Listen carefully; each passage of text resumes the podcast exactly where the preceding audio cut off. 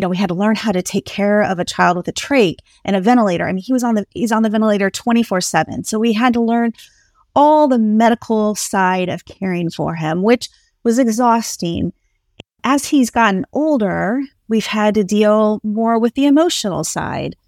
Eight, nine, 10, he was having emotions about not being able to do what the other boys were doing, not being able to play soccer like his younger brother, not being able to uh, play video games like his friends because his hands were weak. Right now, I would say that uh, there's a lot of anxiety because now that he's older, he knows the risks of things that could happen to him. I mean, if he comes disconnected from his ventilator, he cannot physically put it back on. He cannot breathe. So if there is nobody there, then he will not be able to breathe. And he knows that. Welcome to Take Heart, a podcast about creating space for connection, hope, and joy as a mom to a child with disabilities or special needs. We want you to feel connected and encouraged as we navigate this messy, emotional, joy filled life together. Hi there, it's Carrie today, and you're listening to episode 156. This episode is entitled How God Creates Purpose and Meaning from Our Pain. This month on the podcast, we've been covering the topic of what we wish we would have known. I was honored and privileged to have my friend Erika Weise on the podcast. She and I have been friends for almost 25 years and in this conversation, we had a great discussion about denial, how to find community, and how we can find purpose from our pain. Erika has a lot of wisdom, and I'm so excited for you to hear about how God brought about our friendship because He gets all the credit and the wisdom that she shares from parenting a 20 year old son with a disability. Enjoy this episode. Hi, Erika. Thanks for being here. So excited to have you on the podcast. Yeah, thanks for having me. So, first of all, if we can remember, can you do you remember the story of how we first met? Well, I remember that uh, you knew my mother first because we went to college together and you worked at the bookstore with my mom. And my mom would talk about you, but I had never met you before. So um, I didn't meet you, I don't think, until we were at the same church together and we were in the singles group. And that's how we got to know each other. You were engaged and I was dating my future husband. And so we went out on a double date together. I think we went mini golfing, maybe. Oh, yeah. remember we did. That? Yeah, we did. so I remember we went out on that date. And then uh, just after that, we hit it off and we started hanging out more. I remember, I think, like taking turns going to your apartment in our house after you and Carl got married, watching Amazing Race like every week or something. Oh, yeah, I remember that. That was fun. I think that dates us a little. Probably, yes. So then fast forward, and I want to tell our listeners like Eric and I's story. I talk about a little bit in our book, The Other Side of Special, and we don't share a story to brag about how we've been able to support one another, but but to tell the story of just God's grace and goodness and how he orchestrates every detail of our lives and so then we we end up going on vacation together we start talking about how we want to have babies and i remember i feel like i told you right away that i was pregnant with connor our oldest yeah i think so um, I'm trying to remember. I think you told me, and then I found out I was pregnant very soon after that. So it was so fun to be pregnant together and you know talking about all of our plans and dreams that we had. That was a lot of fun. Yeah, it's so crazy.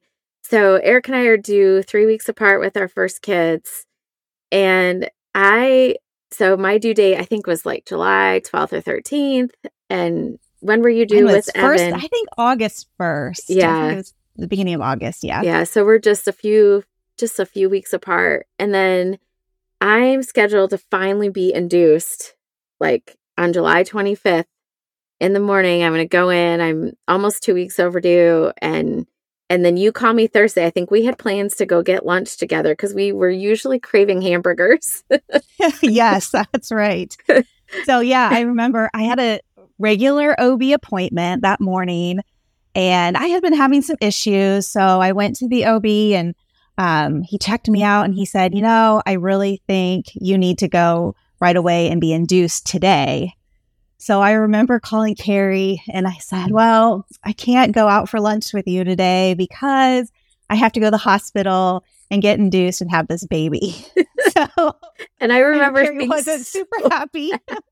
yes, I remember being so mad. I was, I'm a little competitive. I'm not quite that bad at now, but I was just like, this isn't fair. She's gonna have her baby before me. Like it really matters. But um, so then our sons ended up being born 16 hours apart, basically in the same hospital. And I am almost positive that I, Evan was born at like 10, 16 p.m. or yeah. something like that. Mm-hmm. Yeah. my contractions started. And I do remember sitting in the waiting room. We, Bruce and I finally went to the hospital about 1.30 in the morning. My contractions were five minutes apart and they had no bed. So I'm sitting in a waiting room with your husband Carl on one side and my husband on the other, and they're talking while I'm breathing through my contractions. so can you tell our listeners how you were introduced into the world of being a special needs parent? So, when Evan was born, he was very tiny. Uh, he was five pounds, 14 ounces. He had a very weak cry, but really, we didn't think anything was wrong with him. We thought he was the sweetest baby. He slept all the time. And when he cried, it was this really tiny little cry. We're like, this is amazing, you know?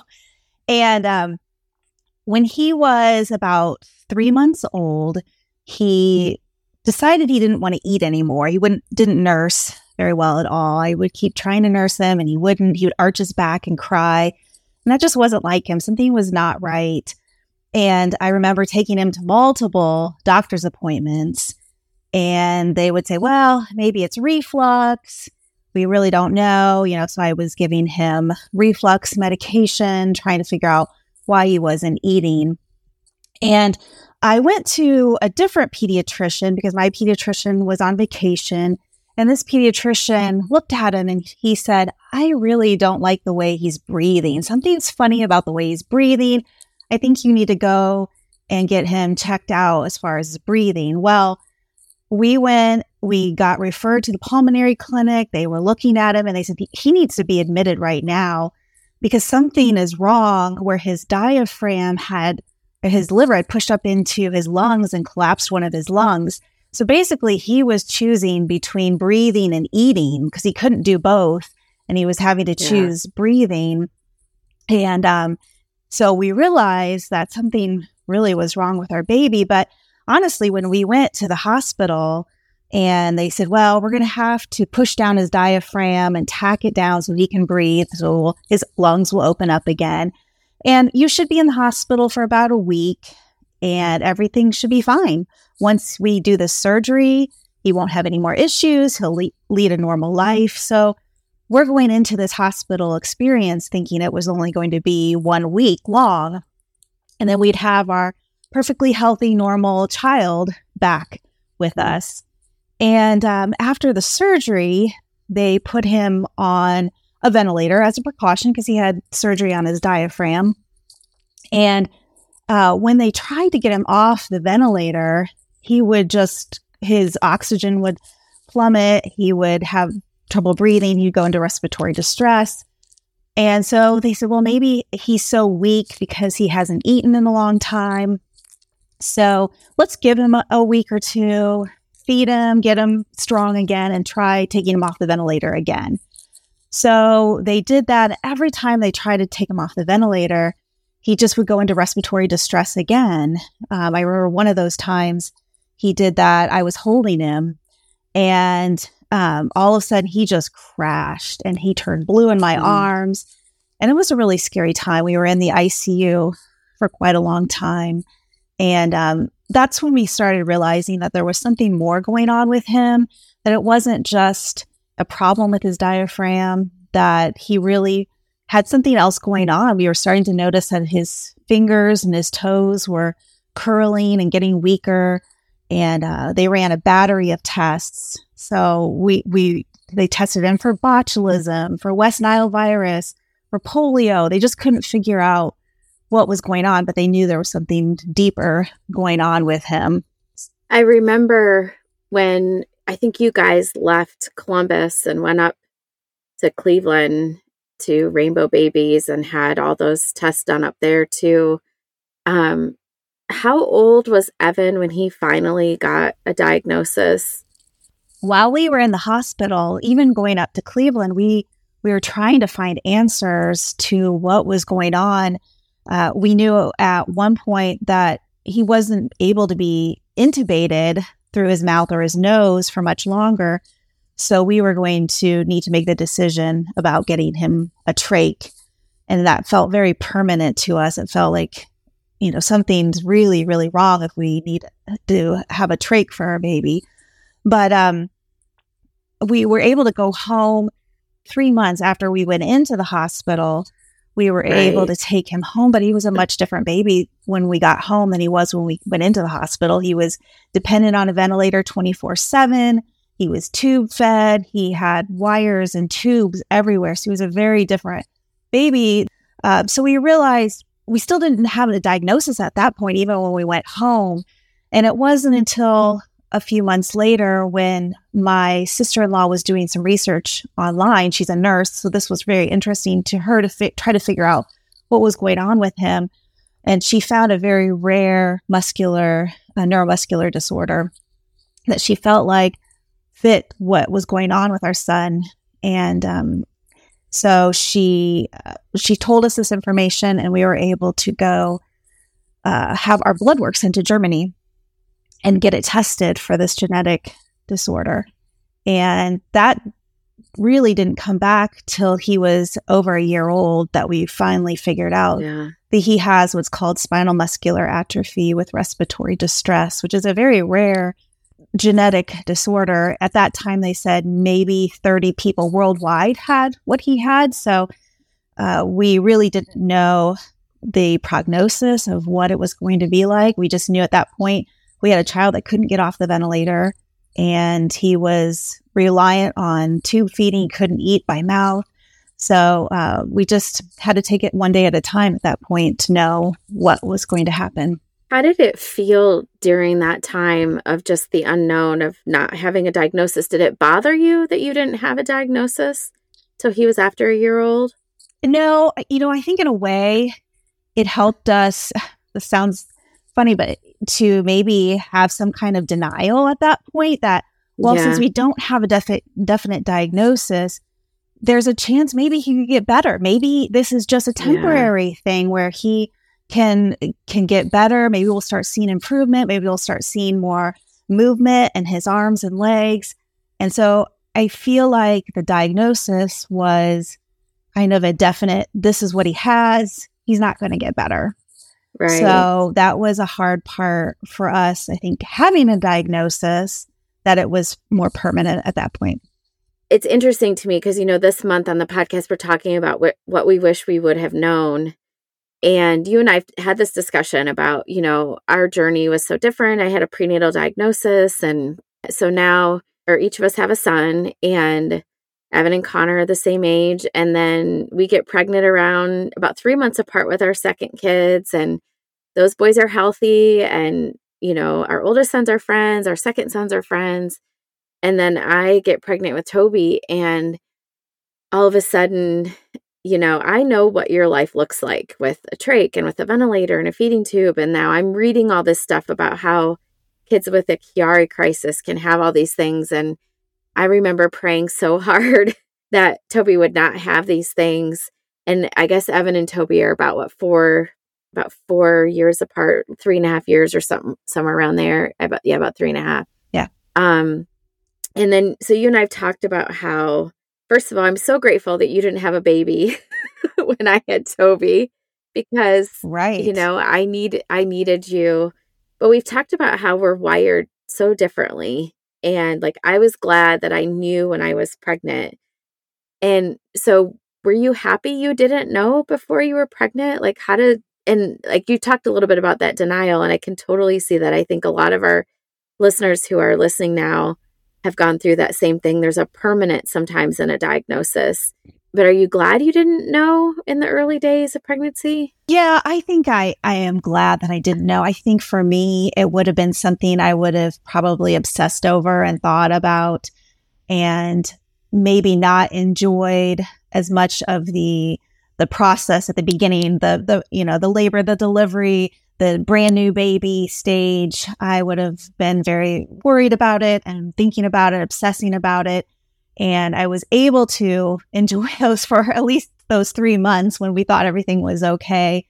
And then I think for me, just as, you know, as things happened, it was kind of built up slowly in a sense. And so I was able to deal with one thing and then the next thing happened. Okay, we'll deal with the next thing.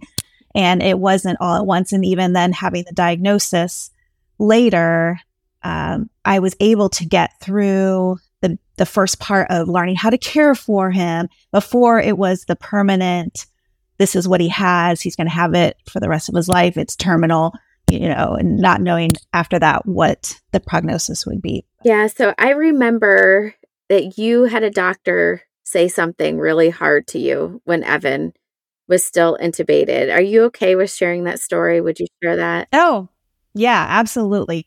So I remember sitting in the ICU with Evan and my husband, Carl, and we were with a doctor, one of the doctors at the ICU, and we had to make the really hard choice of whether to put a trach in or not. He had been intubated for six weeks, and at that point, we had to make that choice.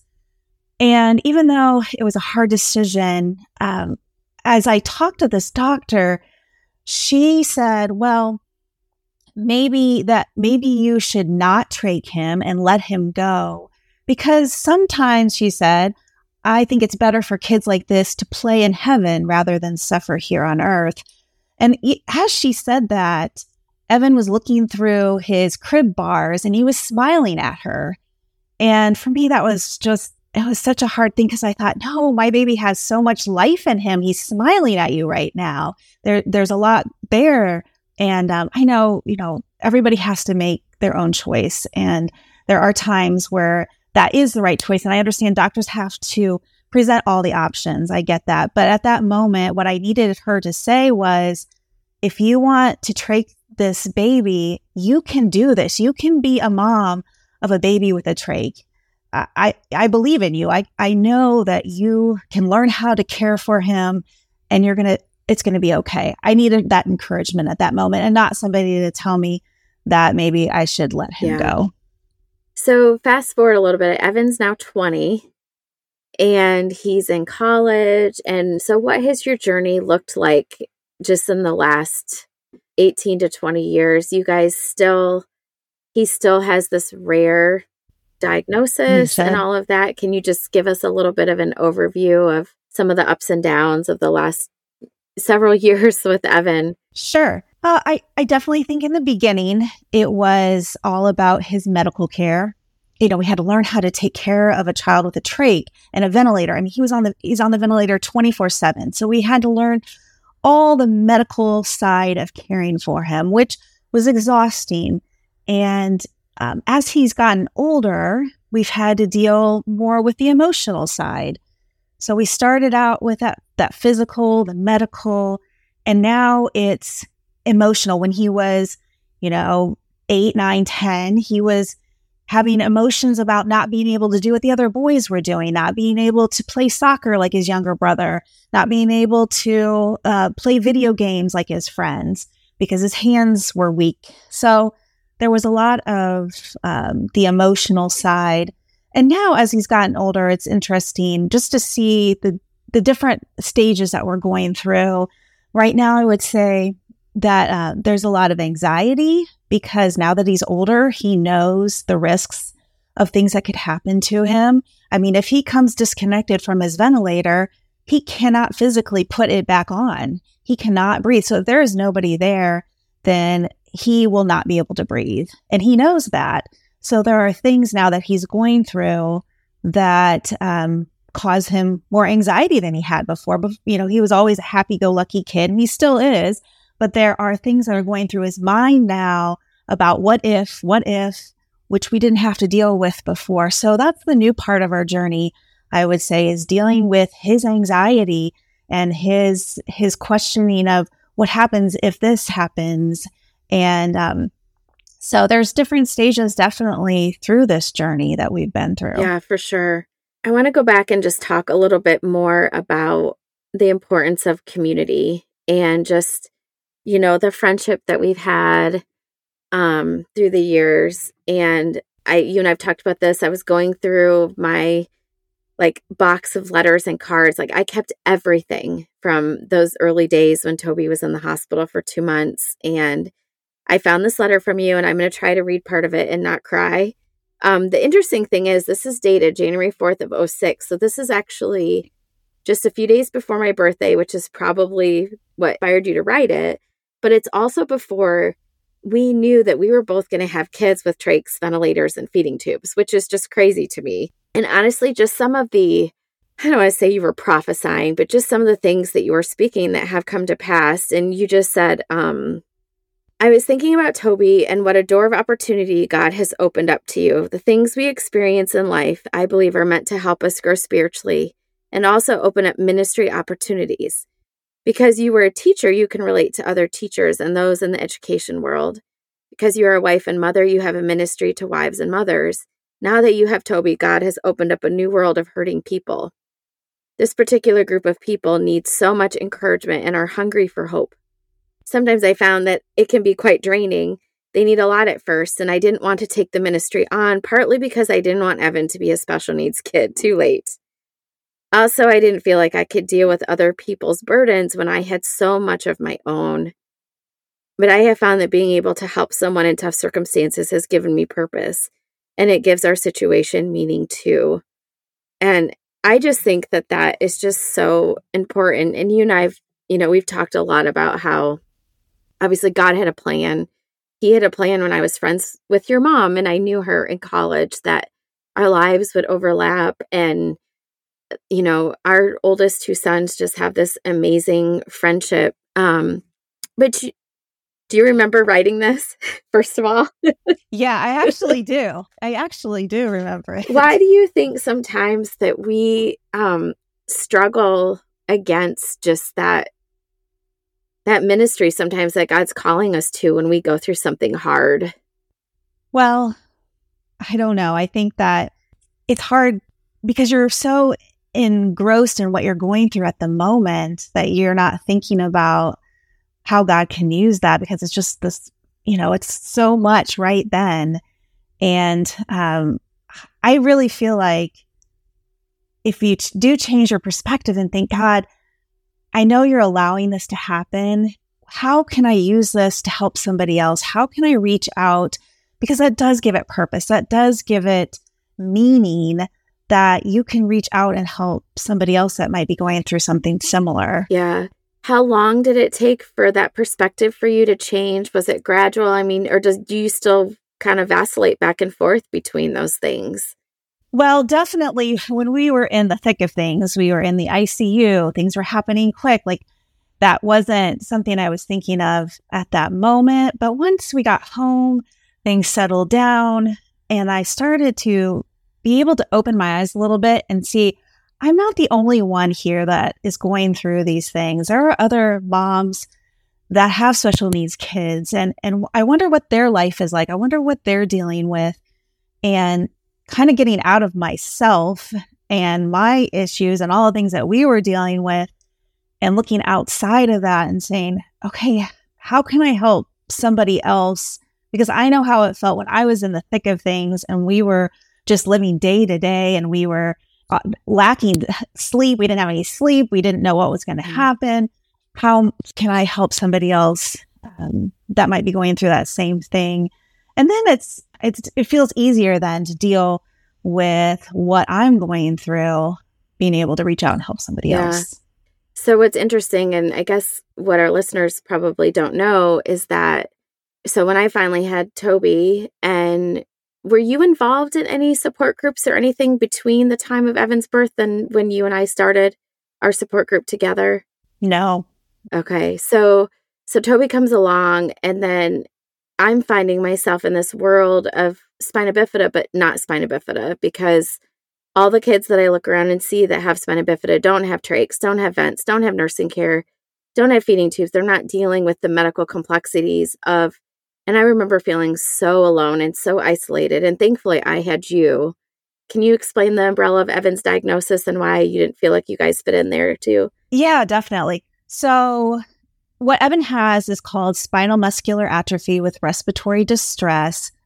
And we've kind of been lumped into a group uh, with other people with spinal muscular atrophy or with muscular dystrophy.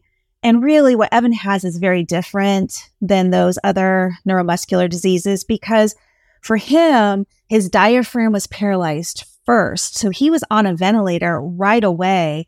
And then it's his hands and his feet, and it kind of moves in from there.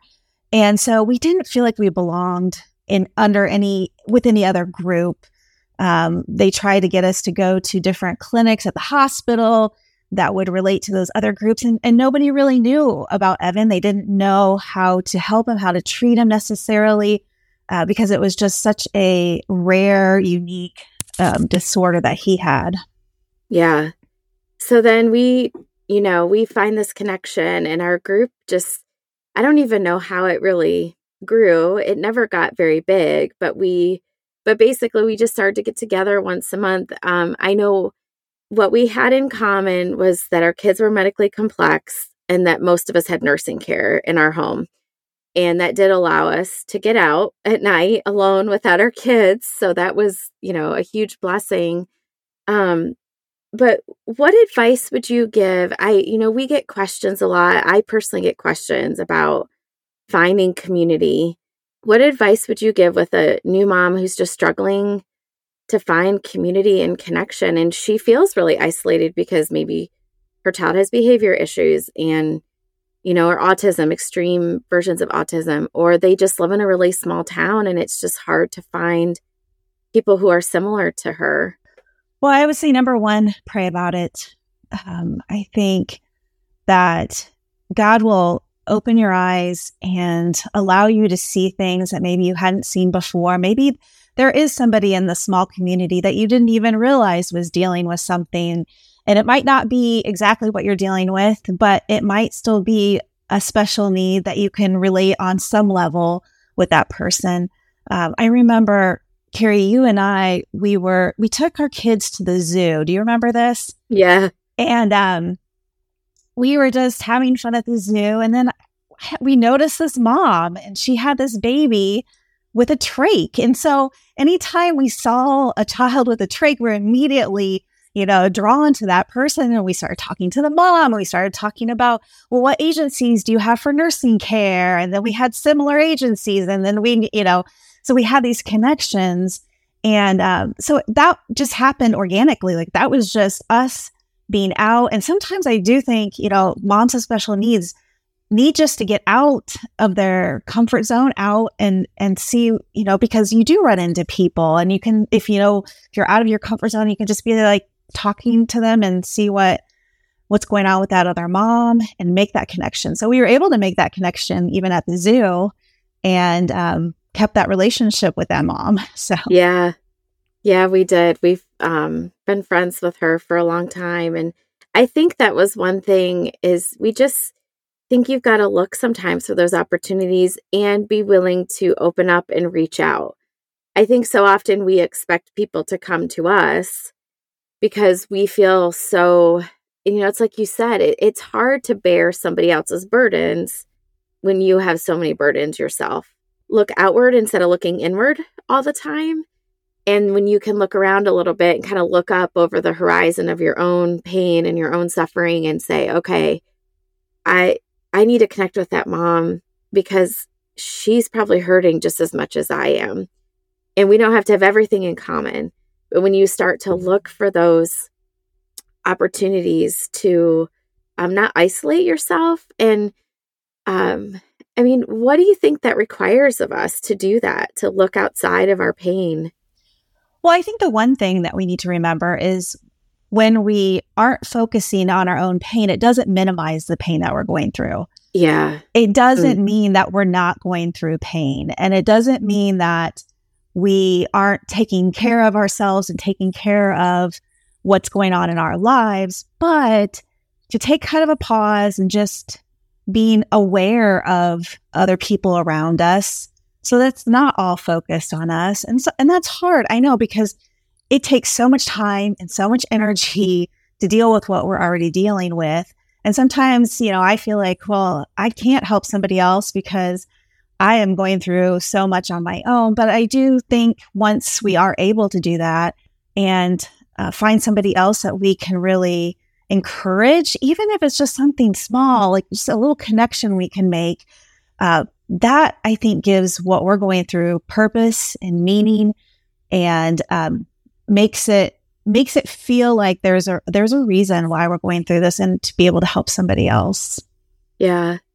I can remember too just practically uh you know, I would tell my social worker through the benefit clinic if you ever have a mom who they've got a baby with who goes through this and then ends up with a trach and a ventilator or some version of that, you need to send them my way because we do have this group and and I think it does require us being vulnerable. And I think sometimes that's hard as moms because um, to be vulnerable takes energy. And on another note on that too is that we have to be okay if the other person doesn't want, you know, doesn't want a conversation, doesn't want to connect. Because there are times at certain points in the journey where you don't want you know, you're still trying to figure out what's going on. Like the point where I was, where I don't want to be called a special needs mom. I don't want that label. And I think there are moms at that point where, so if you reach out and you try to connect and you get a brick wall and you, they don't want to connect, that's okay too. You know, yeah. give it time. Maybe later they'll be willing to open up and talk about it, but they might be at the point where they uh, they don't want this right now and they don't want to associate with other moms of special needs kids so you have to be okay with that too I, I know we've talked about this a little bit already. There is just that stage of denial in that cycle of grief. And honestly, I feel like we experience it many times throughout our journey, yeah. you know, at different times. And it, it's interesting how um, I feel like it's very normal and very um, accepted. But I think it is really important for us not to stay in denial. Would you agree with that? And why or why not? Yeah, absolutely. Uh, well, I think for one reason, if you stay in the denial, then you are kind of inhibited from reaching out to other people. You're not yeah. able to because you're just kind of stuck in that I, that phase of I don't really believe this is what's going on in my life. But once you accept that and just have are able to have that peace about it, then I think it's easier to reach out and, and help somebody else. I think sometimes we just have to wait for um, you know, we've got to lament this to God because it is a change. You know, I don't want to be a special needs mom. I don't want this label. But then when we can give it to the Lord and cry out and, you know, and kind of move past that stage and not that we're not going to experience it again but move through it we can go okay now um i know i need support and help and um and then i think sometimes we're more willing to receive help and then and then give help to others so this has been such a great conversation i'm just so grateful to have you on the podcast finally after all this time and our friendship spans about 25 years, which is just crazy. And I'm just so grateful too. Our boys are at the same college and they have this amazing friendship that they've been able to. It's just been such God given, I think, on both sides. Um, but if one last thing, so you know, the theme for this month has been, you know, looking back and what you would go back and tell yourself. So if there was one thing, or maybe two, something that you would want to go back and tell yourself, what would it be? it's okay. It's going to be okay. No matter what happens, it's going to be okay. And God can use this. God can use yeah. whatever is going on in your life and he can use it for for good, for ministry, for for helping other people. So it's it's going to be okay. Yeah. That's so good. All right. Well, thank you for being on the podcast today and I'm so glad you were here. Yeah, thanks for having me.